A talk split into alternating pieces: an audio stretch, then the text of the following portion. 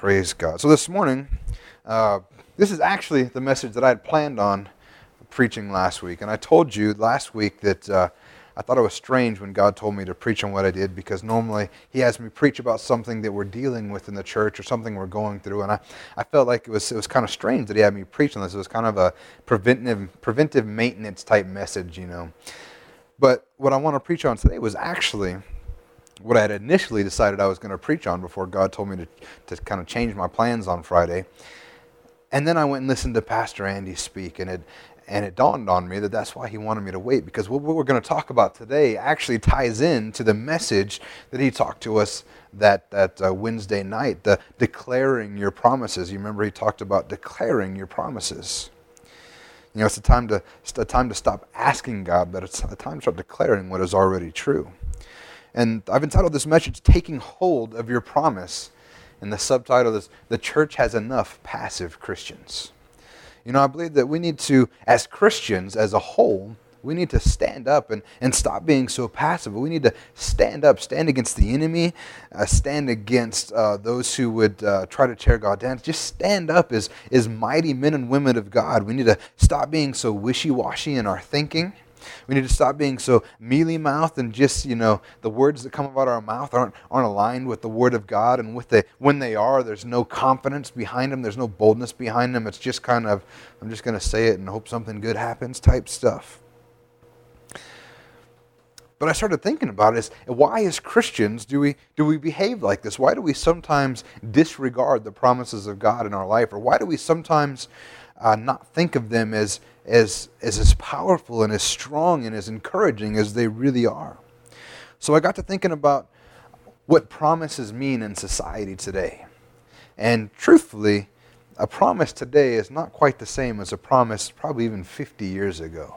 When a man made a promise 50 years ago, it was going to get done. There was no there was no doubt about it. But today, in our society, promises are kind of used as a carrot to get people to do stuff. You know, they're they're not they're not anything about to do with the integrity of the man who gives them. Sometimes they're just used to try to get somebody else to do something uh, that they want done. It's it's to to manipulate people.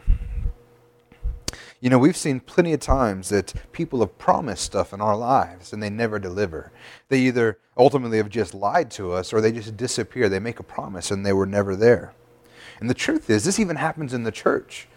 And the reason for that is because ultimately the church is full of people just like you and me who sometimes don't live the life that we should be living. We, we make mistakes, we stumble, we don't keep the promises we make. So even in the church, we see promises get made that aren't necessarily held on to. They're not necessarily delivered like they should.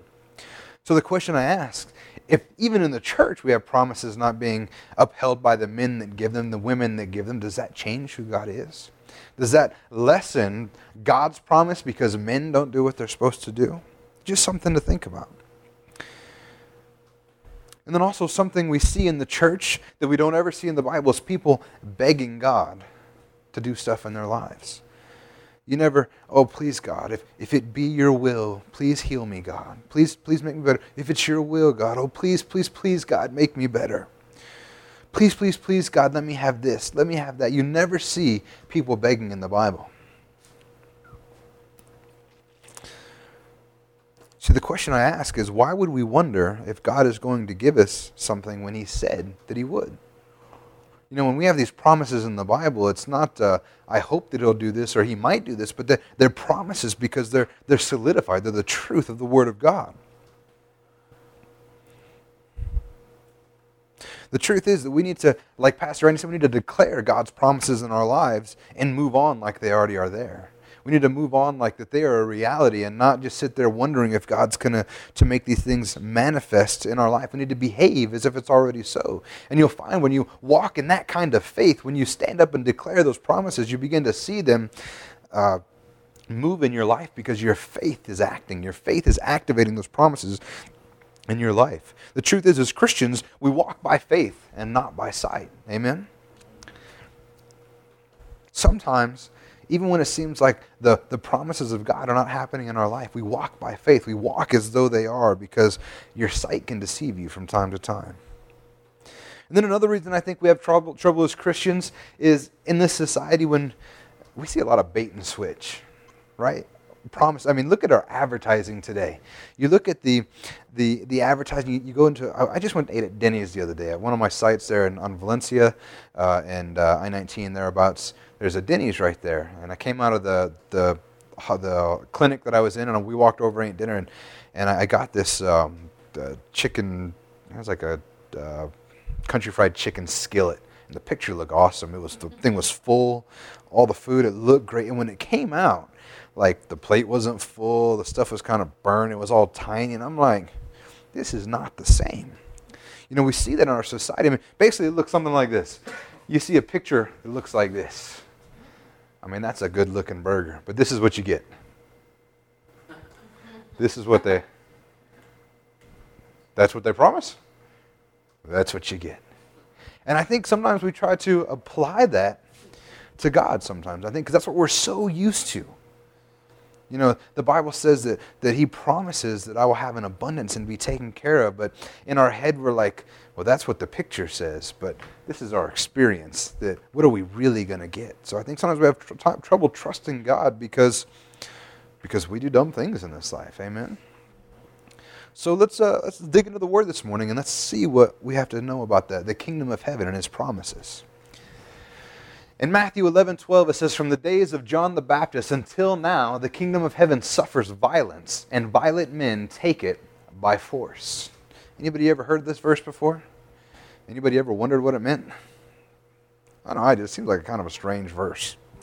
And I went ahead and, and in my Bible, there's the little footnotes that talks about different ways that they translate things. And this, the heaven suffers violence, uh, means that the kingdom of heaven is forcefully entered. And here, violent men take it by force or they seize it for themselves. See, I want to point out something now that as we look at this verse, that Christianity, being in the kingdom, is not about being timid.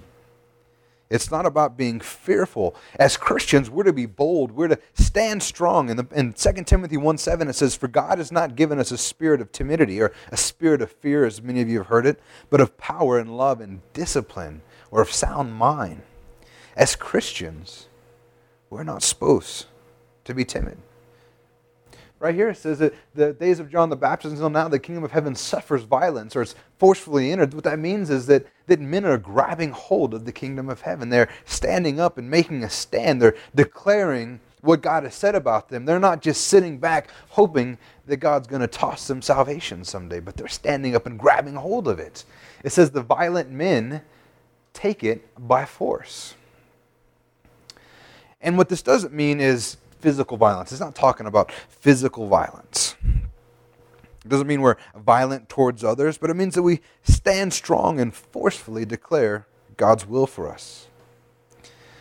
I mean, you can, uh, uh, in, in a courtroom setting, when they say that the, the, the, the, the lawyer, can't even think but the lawyer is, forcefully making his point apart, across. Forcefully uh, interrogating the witness. How many know that doesn't mean he's hitting him with a, with a tube of salami or a rolled up phone book?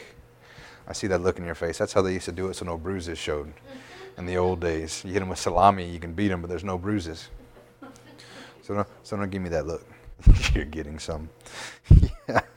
If I'm walking around sore with no bruises, this one right here. I know. Note to self don't give my wife any more ideas. so, but how many know you can be violent, you can be forceful in your attitude without physically harming somebody? And that's what I'm getting at here. This doesn't mean that, that these people are being violent or physically hurting people, but they're, they're being violent in their attitude. They're standing strong, they're not backing down. You know, the truth is that, that we need to stand strong and forcefully declare God's will for our lives. We need to forcefully stand against the schemes of the enemy, and we need to boldly proclaim the gospel.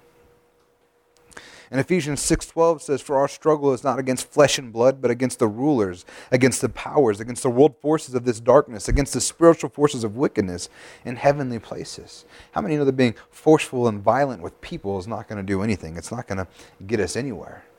And that's not what we're called to do. But we are called to stand bold and violent and aggressive towards the attacks of the enemy and to aggressively proclaim God's promises in our lives.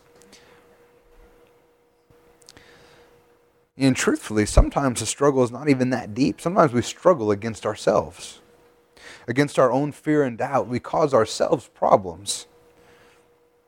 But the truth is that we need to, to be bold and, and uh, forcefully proclaim the will of God to ourselves. We need to preach to ourselves with, with passion and conviction. In 1 John 3 19 through 20, it says, We will know by this that we are of the truth and will assure our heart before Him. And whatever our heart condemns us, because our God is greater than our heart and knows all things. Sometimes your heart is going to condemn you. You're going to try to condemn yourself of what's going on, but the Bible says that we need to assure our heart before Him. And we do that by, by standing up. And sometimes you got to say it out loud. You got to yell at what's going on in your life and, and just tell it to back down. You know, this, this verse in the Amplified Bible is said like this says, From the days of John the Baptist until the present time, the kingdom of heaven has endured violent assault, and violent men seize it by force. And here's the amplified part. It says, As a precious prize, a share in the heavenly kingdom is sought with the most ardent zeal and intense exertion. That's how we should be proclaimed. That's how we should be trying to get a hold of the promises of God in our life. As a precious prize, a share in the heavenly kingdom is sought with most ardent zeal and intense exertion. Is that our attitude in our, in our walk with God? Is that our attitude? Or are we just sitting back waiting for something to happen, just watching time goes by? Are we just sitting down on our blessed assurance? Or are we standing up, proclaiming the, the, the promises of God in our life? The truth is the kingdom of heaven and the promise of God, these are, these are great prizes, and they're worth standing up for. They're worth getting off our butt to start taking a stand.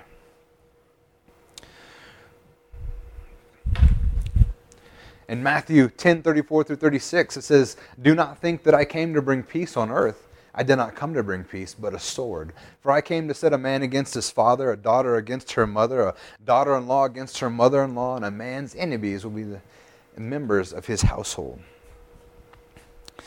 You know, this right here is, is uh, speaking in an earthly sense. He says he did not come to bring peace, now, the truth is, Christ came to bring peace spiritually to us. He gave us a new spirit inside of us, and, and the old man is dead and gone. But as far as earthly thinking goes, he didn't come to bring peace. And what does he mean by that? See, the, the Jews thought that, that uh, the Savior was coming, the Messiah was coming to free, from, free them from earthly tyranny. They were going to free them from these governments that were oppressing them. But he says, I didn't come to bring peace like that. He said, I'm going to cause problems when I come. And most of us have probably experienced that in our lives. You know, when, when we got saved, how many know that you and all your family members and friends didn't just go sit around a campfire and start singing songs together? But all of a sudden, there was some headbutting going on. There was some, some stuff going on, and they're like, wait a minute, you're not who you used to be. What's going on here? And that's what he's talking about. I just want you guys to know that the, the, the, as we go through these next few verses, is that the kingdom of heaven is about being strong and not timid. There's, there's some violence involved, there's some aggression involved in the kingdom of heaven. You see, taking a stand and proclaiming the goodness of God can cause a stir around you. Proclaiming his life for somebody can cause problems around you. In 1 Corinthians 1:18 it says for the word of the cross is foolishness to those who are perishing but to us who are being saved it is the power of God. You know the problem is there's some people that hear what you're saying and they just think it's crazy. They don't want anything to do with it. And I mean, we see it all around us. People are, are suing schools and governments and stuff, trying to get Christ out of everything because it's, it's causing problems. Not, it's not causing peace, it's causing problems. And the truth is, there's going to be people who are offended if you just preach to them. There will be people that will be offended if you mention that you're a Christian. You know, I, I recently found out that there were some people that were that were upset that I they felt like I was pressing my religion on them because I invited them to church once. Do you know that, that, that telling people about Jesus is going to cause problems? Even something that simple. But unfortunately, as a whole, I think as as a, as Christians as a whole, we're we're shying back to avoid all this turbulence. You know, our our life's a little bit easier if we don't tell anybody about Jesus because there's you don't get that conflict. You don't have any of those problems. We we shy back. We don't even invite people to church anymore. I was reading a study that says only 2% of church members invite an unchurched person to church. I mean, a church is small. That means like only somebody's foot every now and then thinks about 2%. I mean, that's, I don't even have enough, enough people to make that math work for a single one of us to invite someone to church, statistically. Now, I know that's not true in this church, but statistically, 2% of people invite others to church. 98% of churchgoers goers never extend an invitation in a given year. But you want to hear the other side of that statistic? 82% of the unchurched are at least somewhat likely to attend church if they were invited. 82% would probably attend church if they were just invited, but 98% of people that go to church won't invite them. There's a problem there. There's a, there's a fear and timidity that's, that's overtaking the church instead of standing up and boldly proclaiming what God has for themselves and for others. And the truth is, you don't need to beat people over the head with a Bible to stand up for the kingdom of heaven. Taking a stand does not mean judging people or condemning people. What it does mean is, is standing proclaiming God's goodness and to proclaim his promises in our lives and even for others. And letting people see his love live in you. You know, I, you should never have a, have a time when people go, Oh, you're a Christian? I mean, people should know by the way you live your life. Amen? 2 Kings 6 15 through 17 is, is another reason why I think that we have so many problems uh, being bold and, and being aggressive and violent in, in the kingdom of heaven is because we're afraid we're out there alone. I think sometimes we're afraid that, that, that it's just us and, and the other person, that God's nowhere to be seen. But in 2 Kings 6 15 through 17, it says, Now when the attendant of the man of God had risen early and gone out, behold, an army with horses and chariots was circling the city. And a servant said to him, Alas, my master, what shall we do? So he answered, Do not fear, for those who are with us are more than those who are with him. Then Elisha prayed and said, O Lord, I pray, open his eyes that he may see. And the Lord opened the servant's eyes, and he saw, and behold, the mountain was full of horses and chariots of fire all around Elisha. You know, right now is a time that a, a great army was sent by the king of Aram to capture Elijah, because basically the king didn't like what Elijah was doing. There was that conflict that was happening. And the truth is that sometimes we're going to face opposition in our lives because we're doing the will of God. So the question is do we, do we stand or do we cower in fear? Do we stand and boldly proclaim what God has for our lives or do we run and hide? And I think sometimes we back away because we're, we're afraid we're in this alone. And what's going to happen if he makes fun of me or he does this to me or does that to me? Or, you know, we feel like we're in this alone. But as we see right here, Elijah is talking to his servant when he's fully surrounded by a full army of chariots and horses. And he says, God, open his eyes. Let him see that, that those who are with us are more than those who are with them. And the servant's eyes were open, and he sees fiery chariots, and the mountain was full of horses and fiery chariots. The angels of God were surrounding Elijah. God was with Elijah. And I want you to know that God is with you today.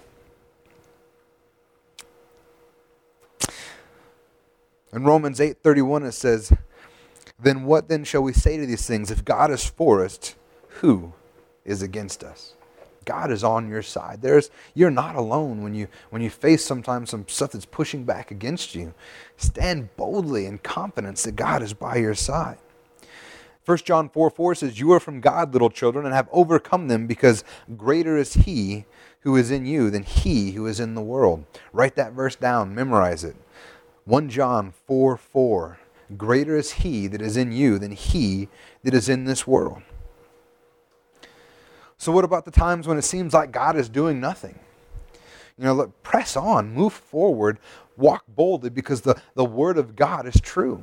No matter what you're experiencing in your life, there's truth in the Word of God, and what He says is real.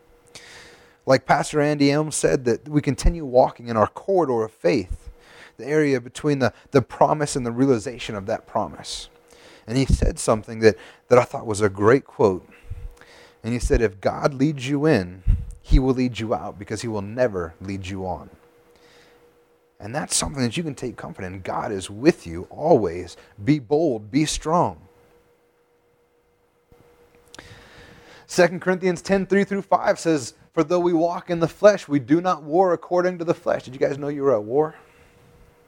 For the weapons of our warfare are not of the flesh, but divinely powerful for the destruction of fortresses. We are destroying speculations and every lofty thing raised up against the knowledge of God. We are taking every thought captive to the obedience of Christ.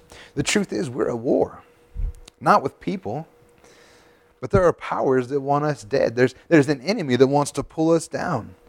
The truth is, the enemy can't win. The enemy is, has been defeated. There's, there's no chance of him ever winning. So the best he can do is try to drag you down with him. So let's get a little violent. Let's get a little strong and bold and stand against him. See, here it says that we don't war according to the flesh. We're not warring against people. People are not the problem. But the weapons of our warfare are not of the flesh, but divinely power for the destruction of fortresses. You know, when we when we think that we're warring of going to the flesh, when we go out and stand people that aren't living their lives right or doing silly things, and we tell them that they're going to hell, that's not that's not any kind of battle that we should be fighting. That doesn't help them. It just makes it harder for God to touch them because they see God in our foolish actions. What I mean by that is that we're ambassadors, and they look at what we do and they think that's who God is, even when we act in ungodly ways because we're Christians. They push him away because they see the behavior in us that is attributed to him. And the truth is, when we look at other people, I want you to know that, that God doesn't hate these people. You know, God, I see those signs that, that says God hates homosexuals, and I just want to like, did you miss, is there somewhere in the Bible that I, that I, I didn't get? I must have got a chapter ripped out or something because God doesn't hate homosexuals. God doesn't hate people that have or perform abortions. We have, I mean, we had so called Christians bombing abortion clinics. What is that? God doesn't hate strippers. God doesn't hate people that lie. God doesn't, all these sins, God doesn't hate those people. He hates the sin, but He doesn't hate the people. And the truth is that, that none of those people are going to hell because of the sin that they're committing. Nobody's going to hell because they're gay. Nobody's going to hell because they had an abortion or they performed an abortion or, or that they were a liar. No one's going to hell because they murdered somebody. They're going to hell because they didn't accept the free gift of God. That's the only reason they're going to hell because those sins were paid for because God loved them so much. You know, it makes me wonder if God loved them so much, why are we so afraid to tell them? Why are we so afraid to stand up for the promises of God even in their lives? But instead, we don't want to cause a stir because we might offend them if we tell them that, that God loves them. So, if that's the case, then how do we war? If, we, if we're not warring against people, how do we war? You know, one of the greatest things you can do is just tell people that Christ loves them, that God loves them. You don't tell somebody that they're going to hell because of what they're doing. You tell them that, that God died for them. He gave all for them. Jesus Christ went to the cross for them so that they could be made whole. We can combat incorrect views of God and Christians and how we live our life. Let's be a, let's be a witness of God's love in everything that we do. That's how we can war. You know, when we can live a, a life that is, that is uh, uh, uh, complementary to how God actually is, when people see God's living in us, that gives us the opportunity to share the gospel with people. When we don't live hypocritical lives or, or, or live like people who aren't Christians, live like people who don't love God, when we, we live a, a godly life, then we can make an impact in their lives. You see, the gospel is divinely powerful. Our weapon of warfare is not of flesh, but it's divinely powerful for the destruction of fortresses. You know, the sins that we talked about and, and all sin are fortresses in people's lives that need to be torn down, and only the gospel can do that. Only a, a new life inside of them can destroy the things that are enslaving them. You know, if we want to change the world, we'll never do it by making holier laws. You know, there's a lot of a lot of people think that if we uh, if we can get the laws changed, then everything's going to be better. But that doesn't change anything. It just changes the law. It doesn't change people's hearts. If we want to live in a better world, we need to start reaching out to the people that make the laws.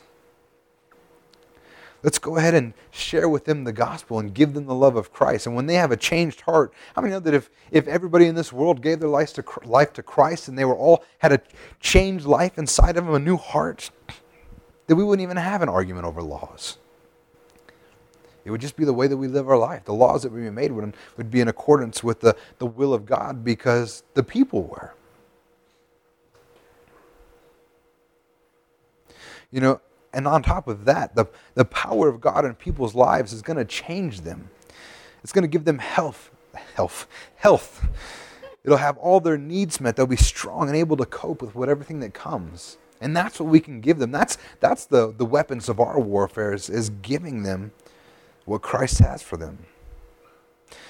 And then finally it says here that we are taking every thought captive to the obedience of Christ. Have you, have you ever heard the expression that you can stop a bird? You can't stop a bird from landing on your head, but you can stop it from making a nest?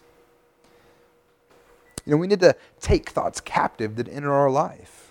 Don't let these rogue thoughts manifest into actions. And these aren't, aren't just temptation and sinful thoughts, but these are the, the, the thoughts that are not in alignment with the Word of God. When you, when, you, when you have a thought that says, Oh, I feel so sick today, I'm, I'm sick, or, or these things in my life are going on, when you have these kind of thoughts that aren't aligned with the promises of God, take them captive and replace them with thoughts that say, No, I will rise up on wings like eagles. I'm strong in Him.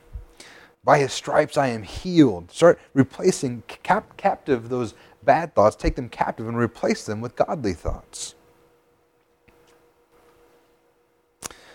You know, the, the point of all these verses that I've been talking about right now was I just wanted to show you guys that the that we're not a passive religion, that Christianity is not passive in hoping everything's going to be okay sitting down on our blessed assurance, hoping that everything's going to work out. But we need to stand and be aggressive in our, our going for the promises of God. They are ours, so let's take them. And don't let somebody else steal them from you. Don't let the enemy steal them from you. Don't let this world steal them from you. But be bold in your proclamations. Amen. So let's take a look at a, at a couple people that, that did that very thing. The, and there's plenty of stories in the Bible. I'm just going to take a look at a couple of them that I think aren't always looked at. But in Matthew 15, 21 through 28, it says, Jesus went away from there and withdrew into the district of Tyre and Sidon. And a Canaanite woman from that region came out and began to cry out, saying, Have mercy on me, Lord, son of David. My daughter is cruelly demon possessed. But he did not answer her word. And his disciples came and implored him, saying, Send her away, because she keeps shouting at us. But he answered and said, I was sent only to the lost sheep of the house of Israel. But she came and began to bow down before him, saying, Lord, help me. And he answered and said, It is not good to take the children's bread and throw it to the dogs. But she said, Yes, Lord, but even the dogs feed on the crumbs which fall from the master's table. Then Jesus said to her, O woman, your faith is great. It shall be done for you as you wish. And her daughter was healed at once. How many times have you ever came against an impossible situation in your life? You ever had situations where you feel like that you're never going to make it through? There's no way that you're going to make it through this, this time. This lady was in one right now. First off, she's a Gentile. She doesn't have the promises of God. She's not part of the, the Jewish religion. Then on top of that, and, and this is this is uh, parts of her situation that are in addition to the fact that that uh, her, her daughter is, is demon possessed and sick and needs to be healed. But she's a, she's a Gentile and she's going to, to Jesus, who's a Jew, for help. Because Jesus at this point was only ministering to the Jews at this time. Matter of fact, he says here that it's not good to take the children's bread and throw it to the dogs. He was there at this point in his ministry, he was there to minister to the Jews. Jesus was literally ignoring her because the time of the Gentiles had not come. And on top of that, now the, the disciples are getting annoyed, saying, Send her away. These good Christian men, send her away. We don't want nothing to do with her. I mean, that's a tough situation. But how many know that she, she took a stand? How many know she, she had to be a little bit violent, a little bit aggressive, not physically violent, but in her spirit, she had to be willing to take a stand against all these things pressing against her. See, the truth is that she had a revelation of who Jesus would, who was, Jesus was. He says, Have mercy on me, Lord, son of David. She knew who he was. She had a revelation of who he was that even I think the disciples didn't have at that time. She knew that he could make a difference and that, that, that his love was, was more than what was showing at the time. She, she knew that he would work in her life and do a miracle, so she stood on that. She aggressively took a stand. Her faith became a catalyst that caused her to press on against insurmountable odds. And I, I don't know why. I don't know what her knowledge was of the scriptures, if she had time to spend time in the Old Testament, or I don't know why, but she was convinced that he was the answer. Are you convinced that God's the answer in your life? Are you convinced? She was going to come get her blessing by force if necessary. She was convinced. She received her miracle because she didn't give up. She was bold, she was strong, and she was convinced. You see, faith is being convinced that, that God is who he says he is and he'll do what he says he'll do. And the truth is that we have an even greater reason to press on than this lady had. Because the, the time of the promises of God are for us now. We're not even pressing against the, the flow. The, these promises are for us. And we can stand for them. Another time that Jesus did a miracle where he was, he was kind of forced into doing it was with his mom. On John 2, 1, uh, John chapter 2, verses 1 through 5, it says, On the third day there was a wedding in Cana of Galilee, and the mother of Jesus was there. And both Jesus and his disciples were invited to the wedding. And when the wine ran out, the mother of Jesus said to him, They have no wine. And Jesus said to her, Woman, what does that have to do with us? My hour is not yet come. And his mother said to the servants, Whatever he says to you, do it. This is just a funny, funny story to me. First off, Jesus' mom took a stand. Many know as moms you got to take a stand with your kids every now and then when they don't want to do what you're said? I mean, she kind of took this miracle by force. Jesus didn't want to do it. He's like, it's not my time yet, woman. but the truth is, she knew who he was. I mean, she knew he was the Son of God. I mean, she was there when the angel came and told her that she would be uh, have the, the Holy Spirit make a child inside of her. And I think it's funny because she doesn't even acknowledge his protest. Nowhere in here does she see him saying, Come on, son, just do it. She just ignores him. He's like, Mom, I ain't going to do it. She's like, Whatever he says, do it. Doesn't even acknowledge him. It's almost like in my head, it's like he starts talking back and she grabs him by the ear, drags him over to the servant. Whatever he says, do it. Don't even acknowledge him. But she was taking a stand. She knew who Jesus was. And then she says something interesting. She says, Do what he tells you to do. And this is advice we can all take. Do what he tells you to do. Did Jesus ever say to beg God to help you? To beg God for, for this stuff in your life? Does he ever say to perform, perform these three rituals and God will make a difference in your life? If you'll just do these three things, God will take care of you. Jesus never said any of these things. What did Jesus say? He said, Say to this mountain, to be cast in the sea, and it'll be cast into the sea. Stand up and say something. Be aggressive. It's time to stop telling our problems, stop telling our God about our problems, but start telling our problems about our God. Start proclaiming the promises in our life. Amen. In 2 Corinthians uh, chapter 1, verse 20, it says, For as many are the promises of God, in him they are yes. When God promises something, it is done. It is truth. It's not a, uh, it's not a this could happen, might happen, should happen, but it or would happen. It, it is happened. This this is the truth of God. And Numbers twenty three nineteen it says, God is not a man that he should lie, nor a son of man that he should repent. Has he said and will he not do it? Or has he spoken and will he not make it good? We can have, we can have confidence in the promises of God for our lives. We don't have to wonder or hope they're for us. Maybe they're for somebody else and not for us, but they're for us, and we can stand with confidence that they're for us. God is not going to change his mind. He's, he's not the, the deadbeat dad that promises he's going to come to your soccer game but never shows up. When God promises, he'll be there. Amen? You know, we're never going to have to hear an apology from God saying, Sorry, I couldn't make it. I know I, I, promised I would do this, but I, I, I mean, we've all, as fathers, I think every father in this room has had a point in our life when we've made a promise and we didn't keep it. We didn't, and we've had to apologize and say, You know, I'm sorry. But God will never have to apologize to us because He will always keep His promise to us. Amen. And the truth is, we're going to spend the rest of this message going through some of the promises of God.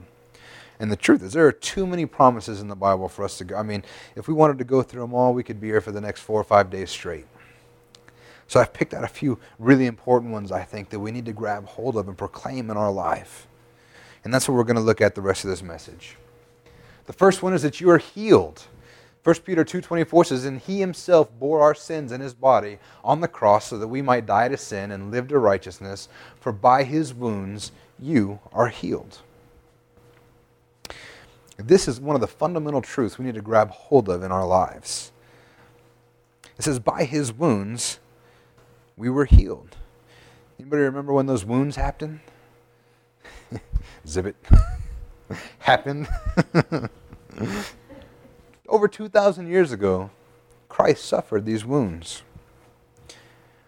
So if his wounds are what healed us, how, how long ago was your sickness healed? It was a done deal 2,000 years ago. Sometimes our bodies kind of get in disagreement with what God's word has to say. The difference between truth and fact, I've talked to before. The, the fact is that you might be feeling sick, but the truth is that you're healed by his stripes. And we need to forcefully proclaim this healing in, a, in our lives. We need to stand up and say it out loud when we feel like a cold's coming on and say, No, I will not have a cold. I am healed in the name of Jesus. Say it out loud. Because we're not begging God to heal us, we're not hoping that He's going to heal us. We don't have to ask politely or it won't happen. We just need to proclaim the truth of what is already reality. Claim it for your life. If you guys remember we went and prayed for Veronica in the hospital, if you, were, if you listened to what I was praying, I never once asked God to heal her. But I thank God that she was healed. And even afterwards, I explained to everybody this isn't a time to beg God, but to, to stand on the promise of His Word. And praise God, two days later, she's got the, the breathing tubes out. She's awake and she's talking. God is moving in her body because we proclaim healing because it is hers. Amen? We need to stand and be forceful and, and make our bodies come into alignment with the reality of the truth of God. So, what about when we don't feel healed? What about when we don't feel good? Proclaim that you are. If you don't proclaim that you are, then in essence you're proclaiming that you aren't. You're doing one of the two. Like Pastor Andy said, your silence is a declaration.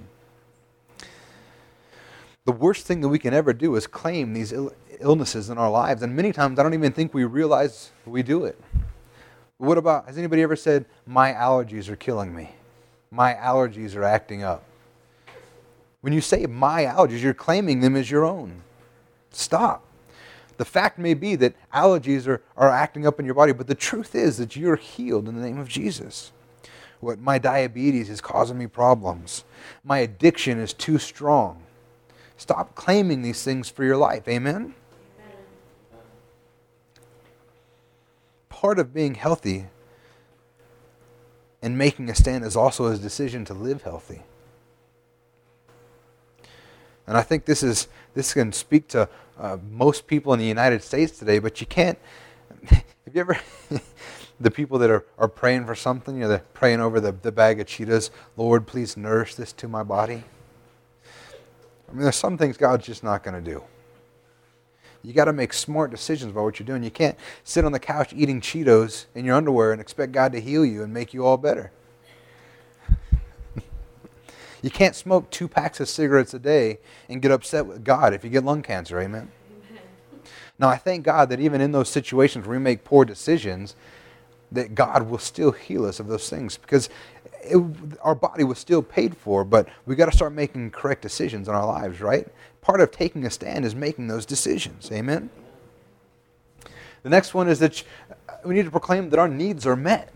In Matthew 6:33 it says seek first his kingdom and his righteousness and all these things will be added to you. And in Philippians 4:19 it says my God will supply all of your needs according to his riches and glory in Christ Jesus.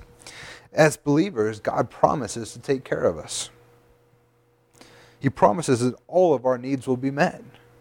So let's begin to proclaim those things for our lives when things don't seem like they're working out. Forcefully taking hold of this promise means getting up and doing something about it, that first step of faith. If you're having problems with your finances and you need a better job, start putting out applications.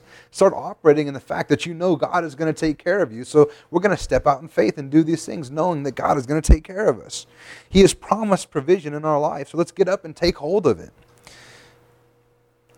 waiting for God to drop a, a, bucket of money or a job in your lap is not a good plan. But standing up and proclaiming His promises and then going out there and taking that step is. You remember when Israel crossed the Jordan River for the second time with, with Joshua? The priests had to actually step in the water before the river parted. Sometimes we have to step in the water. When, when Peter walked on water, how many know that uh, he didn't wait for assurances from God or anything? He, just, he, t- he took the step. He put his foot on the water and trusted God because he knew that his, his God would be faithful, that Jesus would be there for him. He, he took the step. Sometimes we've got to take a step. And finally, in this area, we don't need to worry that if, if we receive our blessing, that somebody else is going to have lack.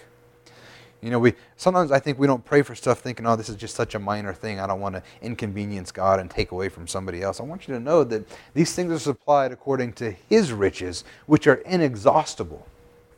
So stand on the promises of God in your life. 1 John 8 4 says, Whatever is born of God overcomes the world, and this is the victory that has overcome the world, our faith. We need to stand up and say, I am an overcomer. I am victorious.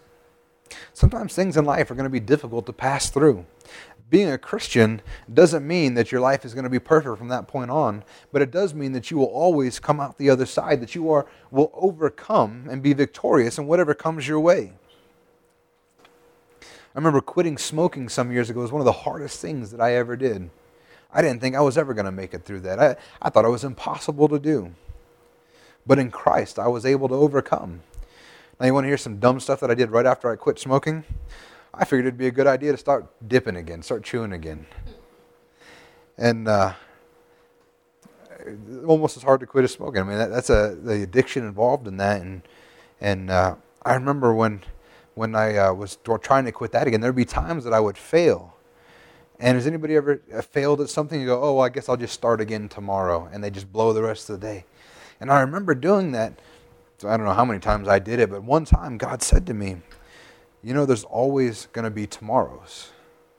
At some point, you have to make a stand on the promises of God and saying, Oh, I failed. I'll just try again tomorrow. Say, I may have failed, but the Bible says that I'm an overcomer and I'm going to continue pressing on forward, that I am victorious in this area, that I've been freed from from these things in my life, that I am free from the sin, the bondage, the addiction. I am free, and I'm going to stand on that. Even though I stumbled, I'm getting back up. And I'm not going to wait till tomorrow to do it. I'm going to do it right now. Amen? When temptation comes your way, say it out loud. I am free. I'm victorious. I have overcome because Christ has overcome. Amen? Next, we know that we have strength. In Isaiah 40, 28 through 31, it says, Do you not know? Have you not heard? The everlasting God, the Lord, the creator of the ends of the earth, does not become weary or tired. His understanding is inscrutable. He gives strength to the weary, and to him who lacks might, he increases power. Though youths grow weary and tired, and vigorous young men stumble badly, yet those who wait for the Lord will gain new strength. They will mount up with wings like eagles. They will run and not get tired. They will walk and not become weary. You know, there's times in your life that you're going to feel like you don't have enough strength to go on. Maybe you're in a workplace where it feels like everybody's just beating you down and you're getting persecuted. There's just too much, it's too much to bear. I want you to know that God will give you strength. Stand in this promise. Or maybe you're going to have some relationships that are wearing you down, family members causing difficulty, or, or different things. Proclaim this over your life. Proclaim that I will walk and not be, become weary. I will run and not get tired. I will mount up with wings like eagles. I will have the strength to get through this. I have this. Not even I will have the strength. I have the strength to make it through this. Maybe you're in a situation where there's just seems like there's just too much going on. And I think a lot of us can can know this one. Our life's just too busy between work, school, church, kids, family, etc. You name it, throw your your stuff in the mix. You're like, how can I do this? I'm just exhausted all the time. No, that you have strength in Christ. He's promised to give you strength. You don't have to beg for it or ask for it. It's a reality. You have His strength. Take hold of it aggressively. Begin to say out loud, Thank you, God, that I have strength to carry on. Thank you, God, that I am not weary, I'm not tired, but thank you, God, that I am refreshed. But what if you feel differently? Are you lying? Like I said, there's a difference between the truth and the fact. You might feel tired, but the truth is that you have strength in Christ. And if you'll stand in that promise, you'll begin to notice a difference in your life. The final one that I want to look at today, and like I said, this is just a drop in the bucket compared to all the promises. But it says, Therefore, if anyone is in Christ, he is a new creature. The old things have passed away. Behold, new things have come. Another one, write this down and memorize it. This is a, a great verse to, to minister to people when you're trying to preach to them and tell them about the gospel. Say, hey, that if you're in Christ, you're a brand new creature because the old is past. This is something I think that we need to proclaim every day. It, it, wouldn't hurt to get up every morning and say, Thank God that I am brand new in Christ, that the old man is dead and gone, and I have a new life inside of me anytime that you're feeling worn out or you're feeling like the, the enemy's trying to make a go at you or you feel that old life trying to creep back into you, say it out loud. Thank you, Father, that I'm a brand new person in you, that the old man is dead. He has no authority in my life. He has no ability to control in my life. He has no more uh, influence in my wife. My wife.